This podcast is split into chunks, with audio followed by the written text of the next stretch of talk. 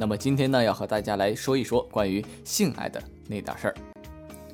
要知道，和谐的性爱生活是男女感情稳定的重要基础。如果两个人啊在性爱生活中不能够和谐的相处，就没有办法进行良好的沟通，同时啊还会对人的身体造成伤害。因此，在性爱上不仅要追求本能，还要按照一定的规律来办事。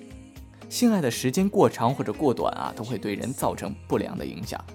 然而呢，性爱是两个人的事情。需要两个人共同努力，性生活会受到很多因素影响，即使是同一个人在不同的环境、生理条件或者是精神状态下也会有所改变，如随着年龄的增长、体质的衰弱、月经的周期、精神压力、繁重的工作等等，都会影响性生活时间的可能。因此，我们融合所有可能发生的情况，归纳出性生活需要掌握以下几点的黄金法则。性爱的二比三比三法则，在性爱中啊，绝大多数的人呢都在追求长时间的性爱，希望在性生活中能够久一点，再久一点。而完整的性爱呢，包括三部分：前戏、实质的性生活、后戏。总的来说呢，性爱时间因人因时而异，普遍认为啊，二三十分钟就可以了。从时间分配上来看，可以遵循这个二比三比二的原则。以二十分钟为例，即前戏应该占六分钟左右，实质性性交应该占八分钟左右，而后戏应该在六分钟左右。睡前的性爱效果最佳。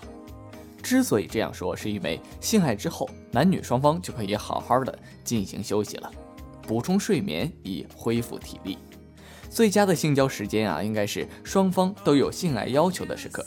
如果啊白天工作十分繁忙，回到家深感疲累，最好啊夜间先休息一会儿，直到半夜啊双方精神和体力都恢复的时候再进行性交，则这个更为合适。当然，我们并不是限定必须在入睡前性交，情侣们啊，在情欲迸发的时候可以随时和对方缠绵，只不过睡前性交效果更佳。每周的性交呢，不要超过三次。性能力的强弱并不是以性交的次数为唯一衡量标准的，性交次数过多的性爱质量并不一定高，而且还会影响身体的健康。对于身体素质相对理想的年轻人来说，每周进行两至三次性交为最好；中年人呢，一至两次为最佳。随着双方年龄的增长，性交次数可逐渐减少，性交的频率可根据性生活后双方是否感到疲累为原则。如果性交之后萎靡不振，则应当适当减少性交的频度。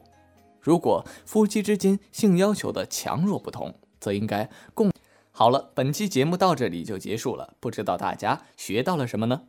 欢迎给二狗我呀留言，把您疑惑的、不懂的。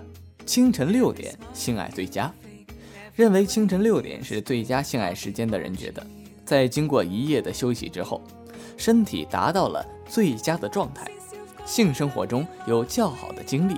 另外，从生理学角度来讲，人体肾上腺荷尔蒙浓度最为高。此时的性欲呢也是最强的，在这一时间内过性生活，可以短时间的进入性兴奋状态。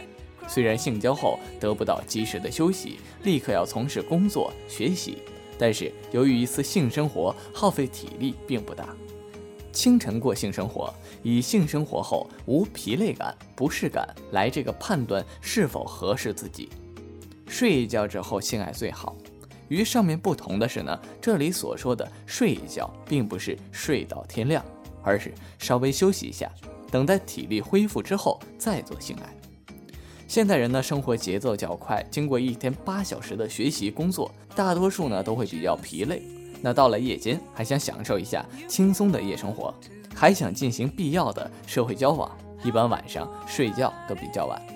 那在这种情况下进行性生活，体力不济，精神倦怠，未必能使双方都满意。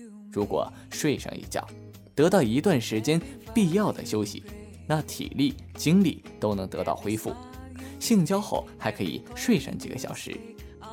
性生活的时间没有一定之规，只要夫妻双方共同认可和喜欢，又不影响双方第二天的工作和学习，或者影响到婚姻，不管什么时间都是适宜的，不必千篇一律的强求。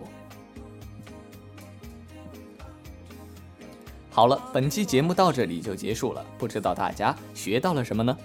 欢迎给二狗我呀留言，把您疑惑的、不懂的都说出来。